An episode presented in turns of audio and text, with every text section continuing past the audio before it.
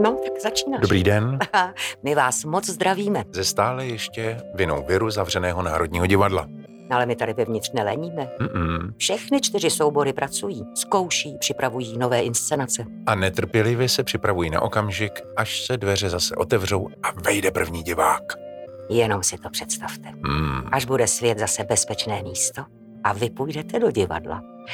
Tohle je první podcastový magazín. Pravidelně vás budeme informovat o všem, co se u nás chystá. A na co se můžete těšit. Ze studia vás zdraví Lucie Juřičková a David Matásek. A mezi všemi budovami divadla pobíhá s mikrofonem Lucie Kryzová. Posloucháte podcast Národního divadla. Přemýšlíme, jak některé věci dostat k vám domů hned a na některé si budete muset počkat. My na vás počkáme. Třeba s novou inscenací na nové scéně. Soubor Laterny Magiky má nového uměleckého šéfa, Radima Vizváryho. O jeho vizích jste ostatně mohli slyšet v našem speciálu. Zkouší se zázrak s tvoření. A pozor, s je v závorce. Na jevišti vznikne úplně nový svět, který tvoří tanečníci za pomoci nejen dětské fantazie. Na zkoušku se vydala podívat Lucie, která vám řekne, co viděla. Já se právě vkrádám do sálu na nové scéně, kde už začala zkouška Laterny Magiky. A vepředu v první řadě sedí pan režisér Radim Vizváry spolu s choreografem Matyášem Rambou a tanečníci na jevišti už se rozehřívají, což se teda nedá říct o zbytku lidí v sále, protože tady zrovna dneska nějak nefunguje topení, takže jim trochu závidím, že se hýbou. Tanečníci na jevišti mají takové obrovské role bílého papíru, který si teď připravují, různě ho trhají, mačkají, šustí s ním, protože během téhle inscenace by měl na jevišti z papíru vzniknout úplně nový svět.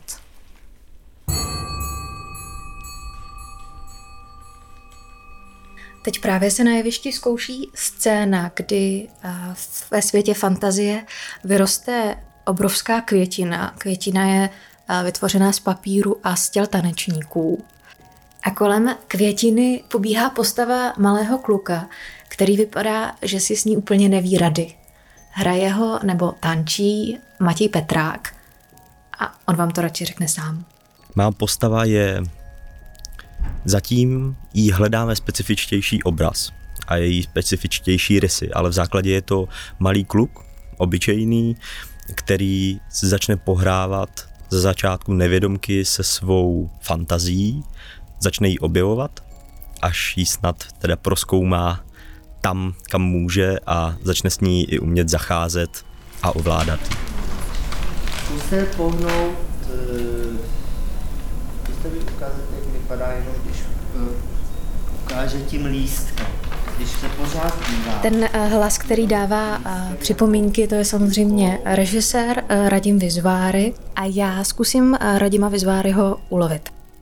Vás, co byl původní impuls? Jak vás napadlo, že chcete udělat představení celé z a o papíru? Já využívám osvědčený princip, protože mám solové představení, které se jmenuje Paperboy. A mám, hraju ho už pět let a mám s ním dobré zkušenosti. Dobře funguje na děti. Takže jsem ho chtěl rozvést. Zapojíte děti nějak do představení? Určitě. Je to interaktivní představení a jednoduchou myšlenkou je, jaký svět si uděláme, takový ho budeme mít, takže ty děti na jeviště přizveme právě proto, aby si ten svůj svět vytvořili. Ta inscenace je poměrně neekologická. Přemýšlel jste nad tím, jak to odčiníte? Budete sázet ano. Stromy třeba? Ne, ne, ne, ne, ne. to, to, to, to, budu sázet stromy. Uh, my právě přemýšlíme, uh, jak to vlastně vyřešit, uh, jak to recyklovat. My hledáme, už máme několik uh, nápadů, několik možností, ale určitě to chceme někomu darovat, aby se to potom uh, využilo pro výrobu e, nějakého dalšího recyklovaného produktu. Jak tak sleduju průběh zkoušky, tak mi začíná být úplně jasné, že papír je dost nevyzpytatelná a tvrdohlavá rekvizita. Škube se kde nemá a dělá si, co chce. Tanečnice Pavlína Červíčková mi teď ukazovala, jak má od papíru pořezané ruce. A já jsem se Pavlíny ještě zeptala na to, jaké to je zkoušet představení, když neznáte datum premiéry. Protože tohle představení je pro děti a na děti si počká. Myslím, že Radim, náš pan šéf a režisér tohoto představení, tak plánuje vlastně, co byla původní premiéra, měla být jedenáctého dvanáctého března, tak do tohoto termínu bychom vlastně měli mít představení hotové. Budou dvě hlavní zkoušky, kde by vlastně mělo proběhnout vše i s kostýmy, s projekcemi, s hudbou, aby jsme si to zkusili, že to tak je, a pak budeme vlastně to představení udržovat tak jednou týdně zkouška, aby jsme to nezapomněli, aby se to udrželo, a budeme čekat a těšit se na diváky. Také soubor baletu se ani na chvíli nezastaví. Krom probíhajících zkoušek Spící krasavice, o kterých jste už mohli slyšet v našem speciálu Ze života tanečnice, soubory baletu, opery a Laterny Magiky připravili něco skutečně mimořádného. Tuto sobotu dvacátého sedmého února Česká televize vysílala přímý přenos hned z několika scén Národního divadla. A teď už si ho můžete najít v archivu ČT. A co to bylo? Gala koncert s názvem Národ sobě, kultura tobě. Umělci napříč žánry spojili síly, aby upozornili na stav živé kultury v těchto časech. V rámci jednoho večera jste mohli vidět nevídané spojení umělců, tak třeba za doprovodu rapové skupiny P S H v čele s excentrickým Vladimírem pět set osmnáct zatančili členové baletu Národního divadla Sofie Benoit a John Q. Powers. A Lucie se vypravila na první zkoušku propojení baletu s populární hudbou. Jak snadné je žít jako umělec v době pandemie? To se snad už za chvilku dozvíme, protože já se právě chystám na první setkání tří zdánlivě neslučitelných elementů, a to orchestru Národního divadla, první solistky baletu a kapely MIG dvacet jedna. Když ti vítr napne plachtu, když ti plachta popožene jachtu. Jestli se vám teď zdám trochu udýchaná, tak je to proto, že jsme byli domluveni, že se vydám na konec zkoušky ve tři hodiny a už ve dvě mi volala P R baletu Kateřina Hanáčková, že mám rychle přijet, protože se tady sešli tři naprostí profesionálové a do tří budou mít dávno hotovo a už tady nikoho nezastihnu. Tak jsem rychle sedla do auta a vydala se sem na Anenské náměstí, kde jsou baletní sály. Doběhla jsem včas na závěrečné focení v rouškách, a než se krásná baletka převlékne, tak já promluvím s oběma pány. Nejprve seriózně s panem dirigentem a hudebním ředitelem opery Národního divadla Jaroslavem Kyzlinkem a pak trochu rozverněji s Jiřím Macháčkem. Vy jste nám něco o dnešním projektu, který jste zkoušeli? Tak zkoušeli jsme na projekt příštího týdne Národ sobě, velké spojení všech nejrůznějších žánrů v budově Národního divadla, jak se říká ve Zlaté kapličce, díky tomuto, řekněme, velmi nestandardnímu období v kultuře, které nás provází teď, tak došlo k unikátnímu spojení nejrůznějších žánrů, tak proto jsme tady dnes zkoušeli a připravovali v spolupráci s MIGem dvacet jedna, první solistkou baletu a orchestrem Národního divadla. Dobrý den. Dobrý den. Pan Jiří Macháček, herec a frontman kapely MIG dvacet jedna. Pane Macháčku, jak jste se ocitl na baletním sále Národního divadla? No v podstatě díky tomu strašlivému viru, protože si myslím, že jinak by k takovému setkání, že naše chlapecká, taneční, pěvecká a stripterská skupina z Prahy pět Smíchova bude spolupracovat s baletem a s orchestrem Národního divadla, asi nedošlo. Takže je vidět, že ten virus není jenom strašlivý, ale že má i svoje pozitivní důsledky. Takže za toto tomu viru děkuji. Takže to vypadá, že o hudbu a o humor je postaráno. A jako jakýsi kontrapunkt k rozverné kapele MIG dvacet jedna bude stát na jevišti éterická baletka, v tomto případě první solistka baletu Národního divadla Nikola Márová. My jsme se domluvili vlastně, že budu mít na sobě kostým z Labutího jezera, bílou labuť, takže pochopitelně, aby ta choreografie nějak korespondovala s tím kostýmem, takže tam vlastně udělám kódu z druhého jednání a musím to trošičku samozřejmě upravit, protože to bude trošku pomalejší tempo, než je v Labutím jezeře, takže, takže takhle. Jasně, super, tak se moc těšíme. Děkuju moc. Taky děkuju. Takže Bílá labuť, mig dvacet jedna a orchestr Národního divadla. Já jenom připomínám, že vy už si teď záznam koncertu můžete jistě pustit z i-vysílání České televize. V roce sedmnáct set osmdesát sedm měla v tehdejším Nosticově divadle, které dnes známe jako divadlo Stavovské, světovou premiéru Mozartova opera Don Giovanni. A dnes se na jevišti Stavovského divadla tahle opera všech oper zkouší znovu, už více než po dvacáté.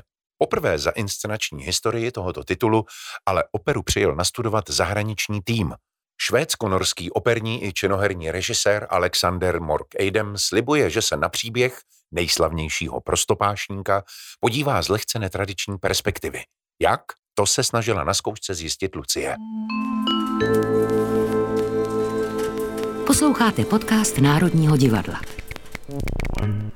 Já jsem vyzbrojena úplně čerstvým antigenním testem, abych vůbec mohla dovnitř do Stavovského divadla, kde se právě zkouší Don Giovanni. Já musím říct, že umělci byli trošku neklidní, když zjistili, že je budu nahrávat.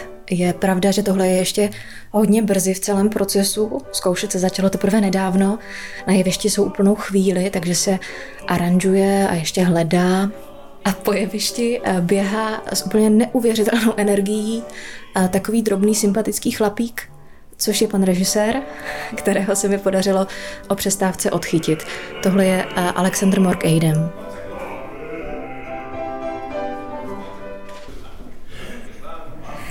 So can you tell us what we just witnessed? What scene were you rehearsing right now? Uh, we are rehearsing the finale of the first act. Já jsem se nejdřív pana režiséra ptala na to, co je to, co právě zkouší, jakou scénu právě zkouší. A pan režisér odpovídá, že je to finále prvního dějství. Don Giovanni má velký večírek, kde jsou úplně všichni. A vlastně ve zkratce Celina křičí, že se jí Don Giovanni snaží znásilnit. We're standing in Stavovské divadlo, which is actually... Tak jsem se ptala na to, co pro pana režiséra znamená fakt, že stojíme ve Stavovském divadle, kde měl Don Giovanni světovou premiéru. It's an honor, of course, to be here, and it's kind of magic. To listen and hear the music as it... A, a pan režisér odpovídá, že je to samozřejmě obrovská podsta a že je kouzlo poslouchat a slyšet, že je to vlastně napsáno přímo pro tuhle místnost. To znamená, že je zajímavé sledovat, jak velké hlasité to má být, nebo jak potichu můžou zpívat, a aby byli stále slyšeni. Takže to bude takové polotradiční představení, ale uh, zkoušíme takový drobný posun.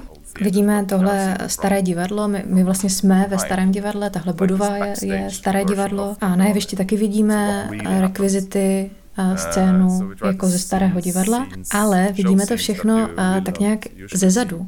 For instance, this one with Selena, she's usually off stage screaming. We don't know what's happening between her and Don Giovanni. Například přímo tahle konkrétní scéna s Celínou. Celína je většinou vzadu za scénou, když křičí.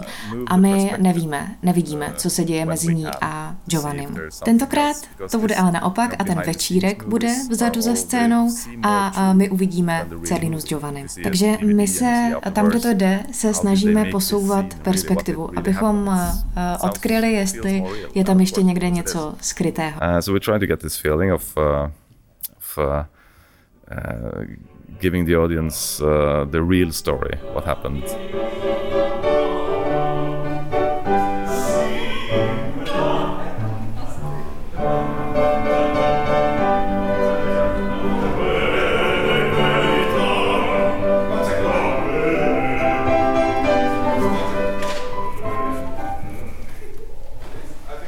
A o přestávce jsme u automatu na kafe zachraňovali paní, která si nevěděla rady s česky mluvícím přístrojem a zjistili jsme, že je to Ellen Ruge, světelná designérka opery Don Giovanni. Tak jsem rychle vytáhla diktafon a bez přípravy jsem se snažila vykoktat otázku, co pro ní, pro světlo znamená ta změna perspektivy. So can you tell us something?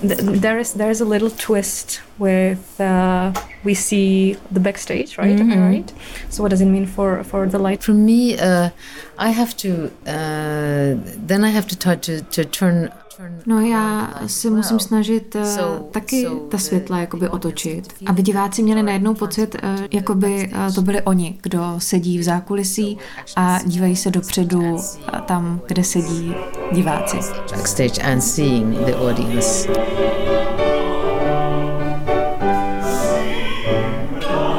Já jsem si s panem režisérem ještě chvíli povídala o tom, kdo je v jeho interpretaci Don Giovanni. A zjistila jsem, že Giovanni vždycky zrcadlí svoje okolí, že je to takový trochu chameleon, když je okolí modré, tak i Giovanni bude modrý. Je, ta postava je to, co chcete, aby byl.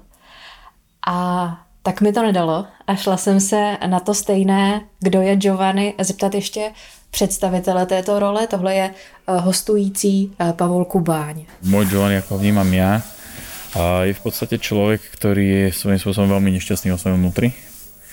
Hľada lásku, on si lásku, slovo láska zamieňa s tým, že si užíva život a teda užíva si s, s, s veľkým množstvom žien, čiže je to človek v prvom rade nešťastný a snaží sa to nejakým spôsobom zakryť. Ucelený pohľad na Giovanni proste neexistuje, lebo to je nejaký kompilát viacerých, viacerých črtov ľudských a, a, a znakov. Tá postava je strašne komplexná, jednak po vokálnej stránke, jednak aj po tej dramaturgickej a po tej obsahovej, teda ako si to vystavať, aj to herectvo, aj to vlastné prežitie, čiže na, na to skrátka neexistuje povedať, že Giovanni je takýto a takýto, nie, to je proste komplexná postava a je to vždy pre speváka veľká výzva.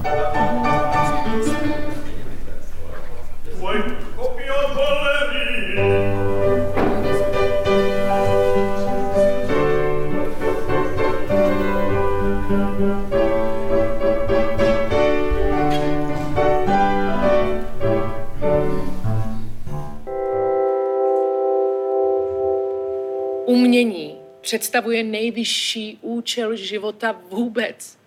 Krásu. Inscenace uměleckého ředitele činohry Daniela Špinara Za krásu je poctou dílu Karla Hugo Hilara, intimní zpovědí o kráse a běsech duše režiséra. Kouzelnou zemi možná posluchači našeho kanálu znají. V podcastu K jádru věci o ní hovořila dramaturgyně Marta Liubková. Když jsme hledali titul pro sezónu dva tisíce osmnáct dva tisíce devatenáct a režiséra Jana Mikuláška, tak jsem přinesla noční práci, protože mě vždycky zajímalo, jestli je možné takhle komplikovanou prózu převést na jevišti. A cože mají tyto dvě inscenace společného? No, mám pro vás jednu smutnou a jednu dobrou zprávu. Ta smutná je, že i když divadla snad zase brzy otevřou, tyto dva tituly už na repertoáru neuvidíte. Ale ta dobrá je, že je můžete vidět online na stránkách Národního divadla, a to ve zcela novém filmovém zpracování. Za krásu si můžete doma pustit už dnes.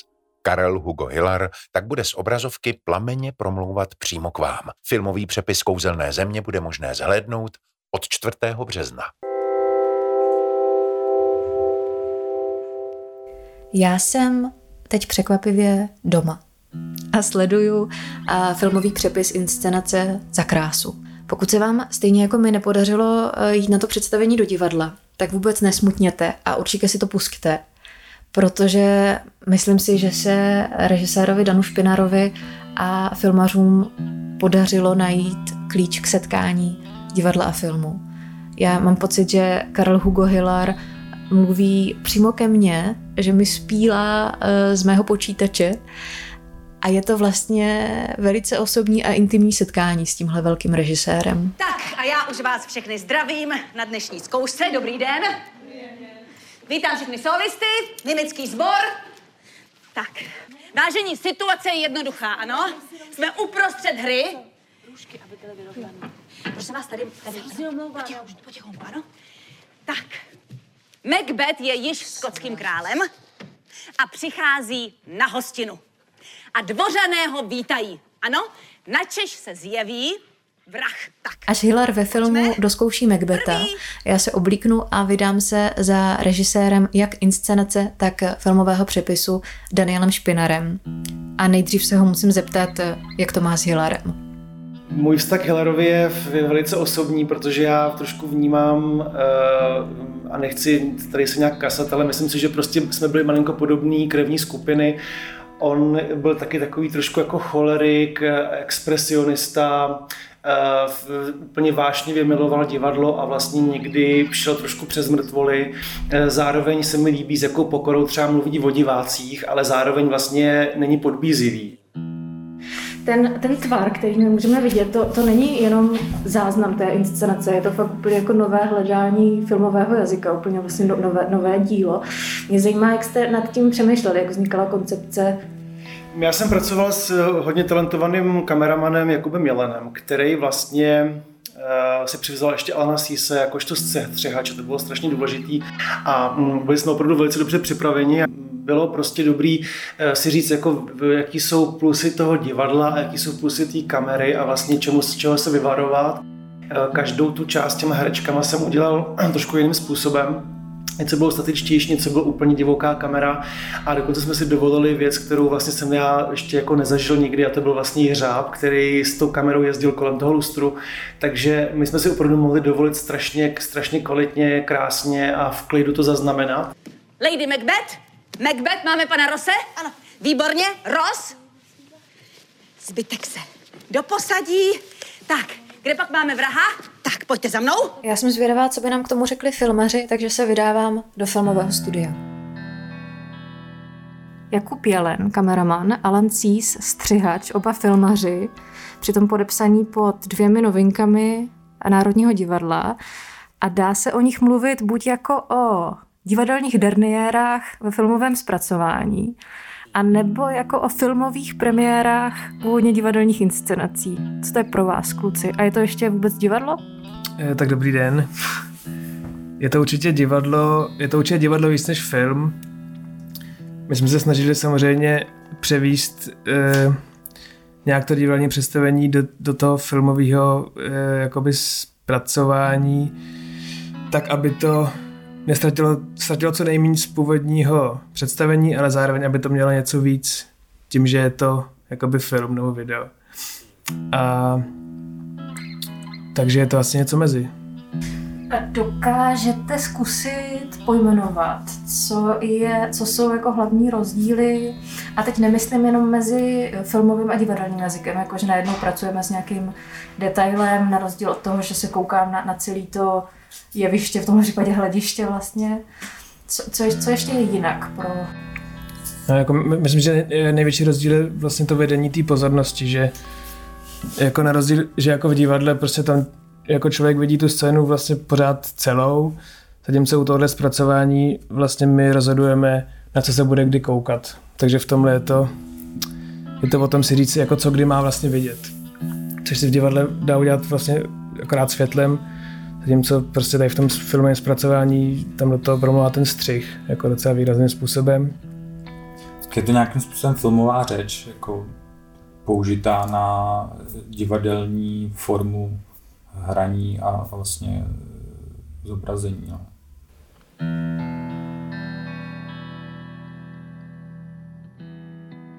A po cestě z filmového studia jsem potkala herce Vaška Vašáka, který hostuje nebo hostoval v představení Kouzelná země. A tak jsem se ho jenom rychle zeptala, jaký to je pocit loučit se s představením online bez diváků. No, je to takový zvláštní pocit, takový instantní elektronický pocit. Bude nám smutno. A kdyby bylo smutno vám doma, tak si pustíte některý z našich podcastů, nebo si můžete pustit filmový přepis inscenace Za krásu od čtvrtého března taky Kouzelné země. Já se s vámi loučím, naslyšenou u příštího magazínu. Buďte zdraví a buďte opatrní.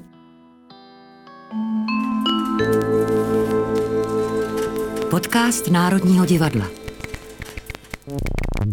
Tohle byl první díl magazínu Národního divadla. Děkujeme, že nás posloucháte. A až to půjde, přijďte do divadla. Podcastem jsme vás provázeli my dva, Lucie Juřičková a David Matásek. Reportáže natáčela Lucie Kryzová a v nich jste slyšeli hlasy herce a zpěváka Jiřího Macháčka, dirigenta Jaroslava Kyzlinka a první solistku baletu Nikolu Márovou, také uměleckého šéfa činohry Daniela Špinara, filmového kameramana Jakuba Jelena, střihače Alana Císe a herce, v tomto případě herečky, z představení Za krásu. Slyšeli jste také nového uměleckého šéfa Laterny Magiky Radima Vizváryho, tanečníka a performera Matěje Petráka, tanečnici Pavlínu Červíčkovou. A v neposlední řadě také švédsko-norského režiséra Alexandera Mørk-Eidema, light designerku Ellen Ruge a jednoho z představitelů samotného Dona Giovanniho, hostujícího Pavla Kubáně. Magazín vyrobilo Národní divadlo ve spolupráci se StoryLab Audio. Režie Lucie Kryzová. Dramaturgie a zvukový mix Damian Machaj. Podcastový kanál Národního divadla můžete odebírat na Spotify, Apple Podcasts a všech podcastových aplikacích. Ale pustíte si nás také přímo na stránkách Národního divadla. Každé pondělí se můžete těšit na spoustu zajímavého obsahu. Pravidelně vás vezmeme k jádru věci, kde vás inscenacemi provedou přímo jejich tvůrci. Uslyšíte i divadelní magazíny a speciály. Vaše komentáře, náměty, připomínky, ale i pochvaly můžete posílat na e-mailovou adresu podcast zavináč národní pomlčka divadlo tečka cz. Děkujeme, že nás posloucháte. Naslyšenou u dalšího dílu a snad naviděnou brzy v divadle. Nebo i mimo něj.